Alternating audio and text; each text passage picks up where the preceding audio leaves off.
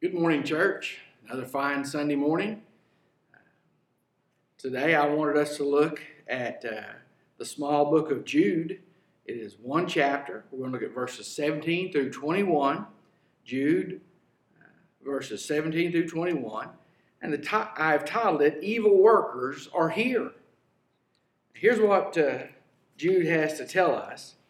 He's been talking about apostates and those who are evil. And uh,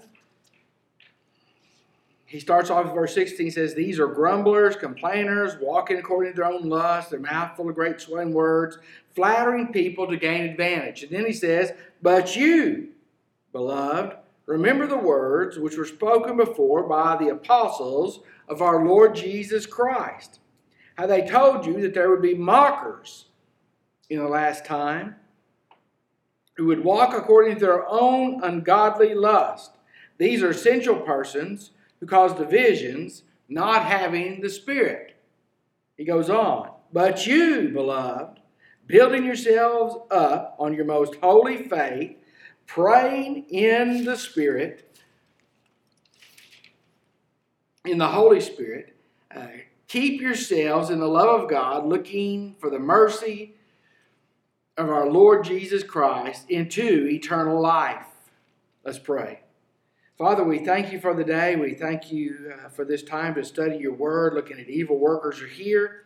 And Father, would you guide us into your word and make it uh, come alive? Help us to understand, help us to apply it to our lives, help us to grow from it, help us to be obedient to your word. And as you do these things for us, we will uh, give you the praise and honor and glory that belong only to you. In Christ's name I pray. Amen. There was a small, anemic cowboy. He was too old to work the range anymore, and he got a job in one of those old timey saloons out west. The owner of the saloon gave him one piece of advice. He said, If you hear that Big John is coming, drop everything and run. Things went by and went fine for several weeks and weeks, and then finally one cowboy came rushing in out of breath and said, Big John is coming, Big John is coming. Everybody started running out the doors and crashing through windows, just the the, the saloon was just shoo, and everybody was gone. But in the melee, as he tried to get off, he was knocked off his feet and trampled. He shook himself and he got up. He saw the largest man he'd ever seen come riding up uh, to the hitching post on a buffalo, driving it with a rattlesnake for a whip. The guy comes roaring in through the doors and rips the doors off, throws the rattlesnake into the uh, corner, smashes the bar in half with one hand, grabs him with the other, and says, Give me a drink. He shakes real hard. He goes behind he hands him a bottle. He bites the bottle off and spits that part off, swallows the whole contents of the bottle in one gulp. And the guy shakily says, the bartender, the old cowboy says, Do you want anything else? He said, Not me. I'm getting out of town. Big John's coming.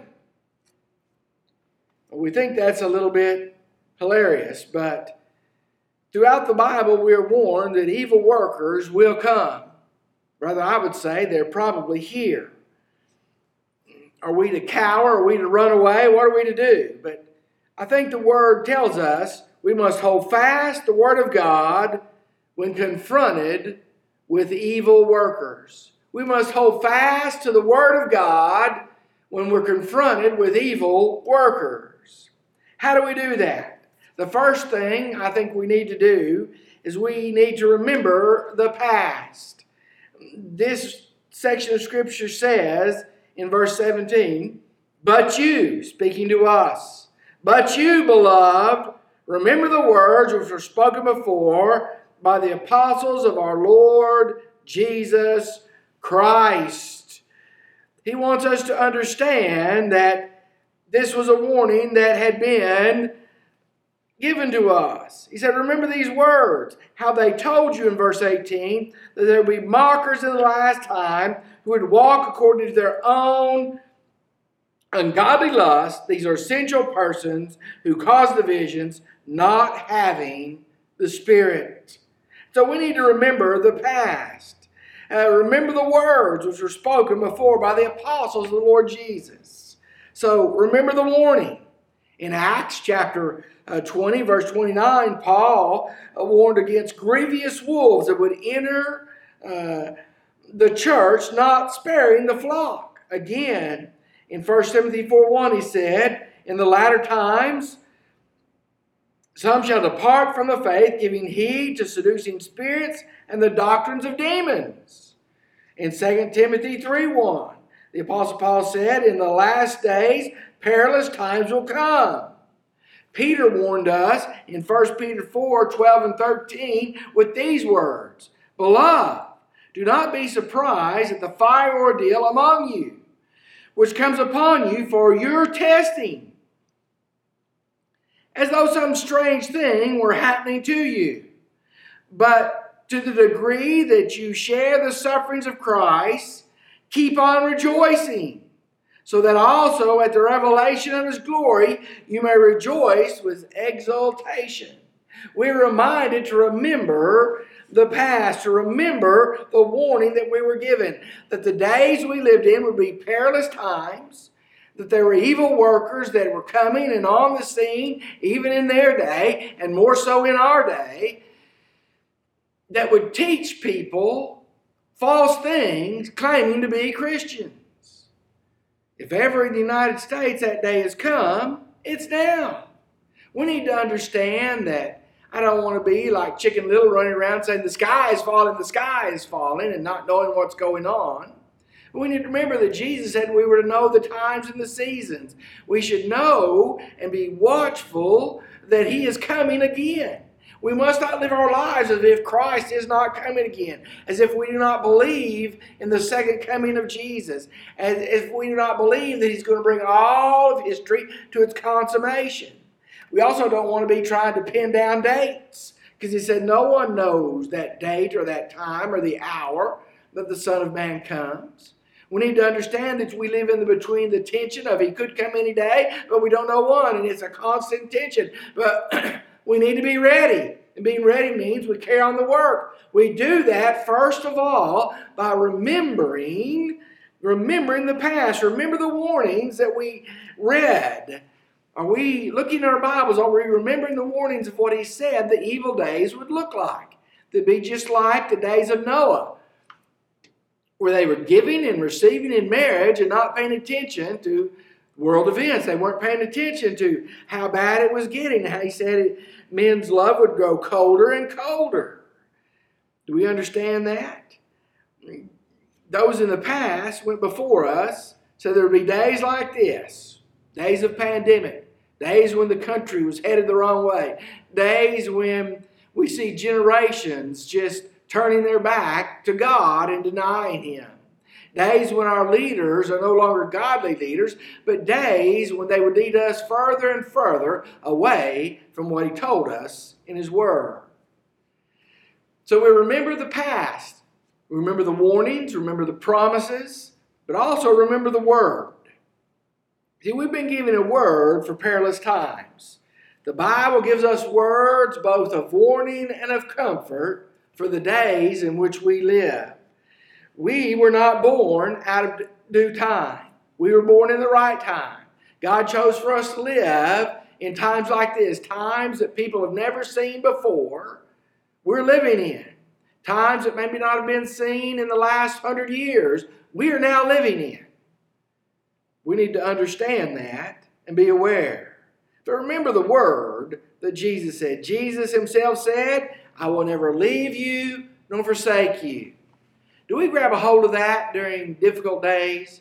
Do we grab a hold of that during perilous times? He said specifically, I will never leave you nor forsake you. In other words, no matter what the circumstance we find ourselves in, no matter how the trouble seems to pile on us, no matter who seems to knock at our door that we don't want to see, we need to understand that He said, My power, my presence, my promises will never be away from you who belong to me. Every experience, every circumstance of life, He's in control of. The Apostle Paul said it this way And my God shall supply all your needs according to his riches and glory in Christ Jesus. Uh, he also went on to say in 1 Corinthians 10 13, no temptation. The word temptation, there's an interesting word. It does mean temptation. It's also translated tribulation and trouble.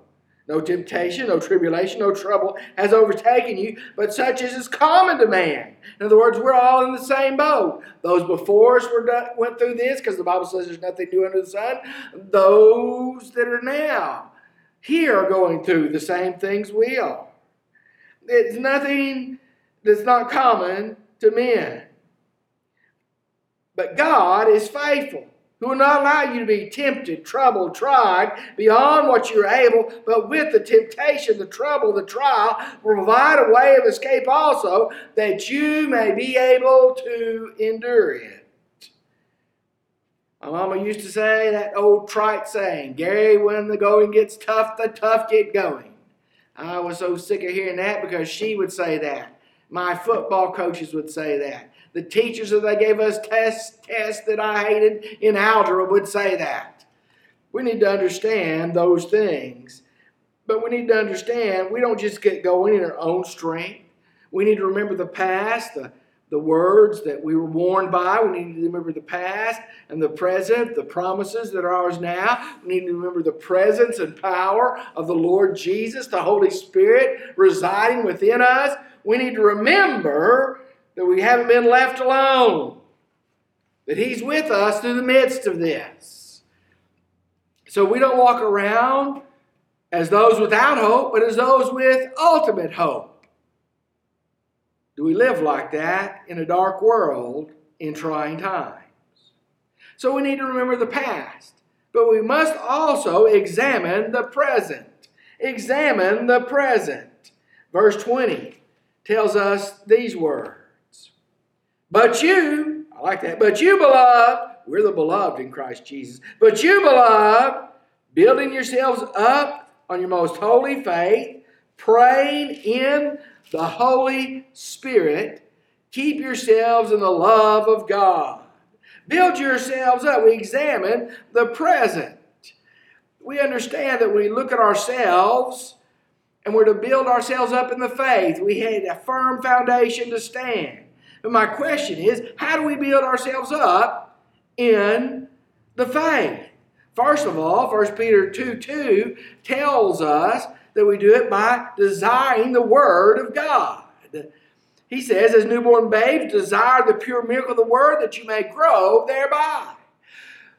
There's a time and season for everything, but there's always a season for studying God's Word. There's always a time to grow in God's Word. There's always a time to know and understand what's happening around us in light of God's Word. There are times to see God moving in our lives and in our communities as we see it expressed in God's Word. Are we meditating on the Word, memorizing the Word, reading the Word, studying the Word, immersing ourselves in the Word? This is the time to do that. So we build ourselves up first by desiring the Word. Secondly, we do it by hearing the Word. Are we listening to the Word? It's not just enough to read it, we have to really hear it to understand it. Paul said in Romans 10 17, so faith comes by hearing, and hearing by the Word of God. You want your faith built up? Hear the Word of God. Read it out loud to yourself. Listen to it uh, on audio. Uh, listen to those conservative Baptist preachers on the radio and TV. Don't get caught up in the name it and claim it theology. Those who might be the evil workers, those who would twist and preserve the truth and uh, follow after their own lust, those who uh, twist the word of God for their own benefit to take advantage of people. See, we're to hear the word of God. In the Hebrew, you never really heard from God uh, till you acknowledged it. And you acknowledge it by the third thing. See, we, we need to desire the word, we need to hear the word, but the most important thing we do is obey the word. We need to obey the word of God. First John chapter 2, verse 5, the apostle John, the apostle of love, says this. But whoever keeps his word, truly the love of God is perfected in him. By this we know we're in him. By what? Because we obey the word of God. So we desire the word. We hear God's word. We acknowledge we've heard God's word by obeying God's word. That builds us up in the faith. That's how we examine the present. Present. I remember as a young pastor getting ready to hire a, uh, the church's first uh, a youth pastor, and, and he had a degree in education. And so I had several edu- questions and want to know why he got a degree in education and this and that. And he said, Well, I don't want to be an education minister. I don't even want to be a youth pastor. I said, Then why did you get an education degree? And he said, I wanted to be a pastor, but I knew everything I needed to know about the Word. I took the education degree because I wanted to know how to run the church. He knew everything he needed to know about the Word. Really?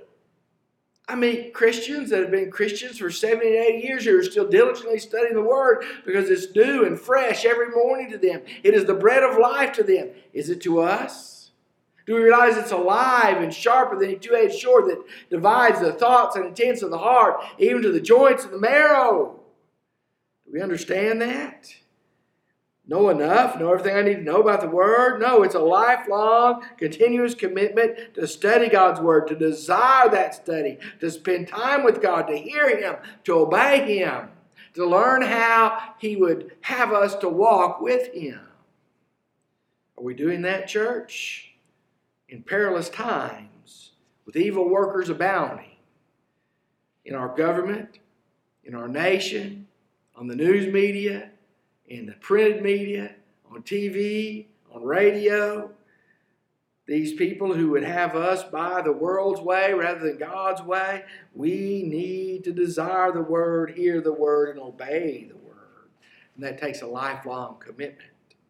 The third thing, we need to focus upon God. In verse 21, he gives us another command. He says it this way. He says, Keep yourselves in the love of God. Keep yourselves in the love of God. Keep ourselves in the love of God. He didn't say, Jude didn't say, keep on loving God. We think this Jude is the same one that is mentioned as one of Jesus' brothers who didn't believe until after he rose from the dead. As best we can tell, that's the author of this book. He said, Keep yourselves in the love of God. He knew his Old Testament. He knew that Jesus was the Messiah. He believed in Jesus. He, he wouldn't say, Us keep on loving God. He said, Keep yourselves in God's love. Why did he not tell us to keep on loving God? Because our love is fickle. Our love changes with the wind. We sin, we grow cold, we, we despair. Our love is not. But the love of God is always, always for us in Christ Jesus. There are two examples in Scripture about God's love. One is a positional example. It comes from Philippians 1:21 when the apostle Paul says, "For me to live is Christ." His position was, "My life is in Christ Jesus, and I will live my life for Christ Jesus." That's the position we're to be in. Then there's a negative example. It's in Luke chapter 15. It's, it's the prodigal son. The prodigal had all the father's love and rejected it and went away. I'm not saying you can lose your salvation, but, but what he did was he could not enjoy the benefits of the father's love because he went away. When we stray, when we backslide, when we do things we shouldn't do, when we don't turn in repentance, we stray from the Father's love. Jesus said it this way. In John 15 10, he said, If you keep my commandments, you will abide in my love. He goes on to say, As I have kept my Father's commandments and abide in his love. You want to abide in God's love, it means keeping God's commands. We need to focus upon God. The positive example is for me to live as Christ. I keep his commands, I abide in his love. And then he goes on with the fourth thing about these perilous times, about these difficult days. See, he's told us to remember the past. He has told us uh, to examine the present. He has told us to focus upon God. And finally, he says, yearn for the future. He says it this way, again, the last part of verse 21. He says, looking for the mercy of our Lord Jesus Christ unto eternal life. Looking for the mercy of our Lord Jesus Christ unto eternal life. Yearn for the future, looking for the mercy of our Lord Jesus Christ. Uh, in the Greek, it means waiting anxiously or looking for. It means we're waiting anxiously or looking for. In other words, what it says is we're waiting for Christ to come because we know when He comes, this life will cease and He will deal with us in mercy because we've accepted Him as Lord and Savior. That He would deal with us mercifully, if you will. We need to understand that. We need to understand, I think, what the uh, little girl uh, learned as she started school. This little girl, her, her mother worried about her starting school. She was born with some birth defects. She was not like the other children. And she knew when she started school, she could no longer shelter her from the cruel cruelty of kids. She could no longer be there uh, to help her with this. So the girl came home from the first couple of days of school crying.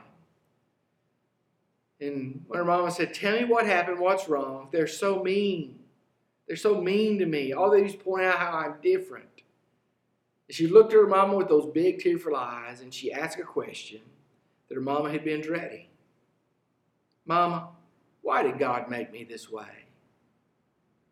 Her mama silently prayed, Lord, help me to answer this. And the Holy Spirit spoke to her heart. And her mother responded, Honey, God's not through with you yet. Don't worry about it. God's not through with you yet. See, God isn't finished with us yet. It should cause us to yearn for the future when He will be finished with us. We will be within glory in Christ Jesus. Verse 24 of Jude, I wanted to read. It says, Now to him who is able to keep you from stumbling and to present you faultless before the presence of his glory with exceeding joy. To God our Savior, who alone is wise, be glory, majesty, dominion, and power, both now and forever. Amen. God's not done with us yet, church. He still has work for us to do. Believe it or not, there will come a day when we'll be able to meet again in safety. We'll be able to meet again I'm not saying it'll be the same as it was before. I think there's going to be a new normal. Uh, I think I'm trying to work up a sermon on a new normal. I heard one and it sort of sparked some interest about new normal, but it, it, it wasn't clear to me, so I'm trying to work my own up. But you pray for that. How do we do now? I think we handle these days by remembering the past both the word and the warning and the promises of the Bible. I think we do it by examining the present, by desiring the word and hearing the word and obeying the word. I think we do it by focusing upon God, that He is still in control no matter what men may say or how it may look. And we need to find ourselves in Him, or we need to repent of not finding ourselves in Him. And we must yearn for the future, looking for the mercy of our Lord Jesus Christ. Because He alone is worthy of our praise. He's not finished with us yet, so let's persevere. Let's pray. Father, thank you for your word. Thank you for your time together. And I just ask that you'll guide us and direct us. Lord, that you'll continue to protect our church and our families. Protect our extended family that reaches around the world, those fellow Christians around the world, across the United States who are suffering. In the midst of this pandemic, Lord, would you be glorified? Would you draw men and women to yourself with your Holy Spirit? Holy Spirit, would you come? Would you pour out a blessing a revival upon our land, upon our world, upon our church, upon my heart and others' hearts? Father, would you protect our first responders, our military, our missionaries? We need you as never before, Lord. Our country is full of hatred and turmoil and division. Only the love of Christ can save that. We need healing, Father. Father, there are those who are experiencing racism, and I pray that you'll put an end to racism. There's no room for it in your lovely kingdom. Father, there are those who are hungry and in suffering and, and in poverty, and we ask you would feed them and lift them out of their situations to worship you. Father, you are so gracious to us, and I thank you for that. We beg you, Lord, send a revival. Wrap us with your Holy Spirit. You promise to never leave us nor forsake us. Fill us with the joy of our salvation and let us share with others why we find hope during difficult days when evil people are present. These things I ask in Jesus' name. Amen.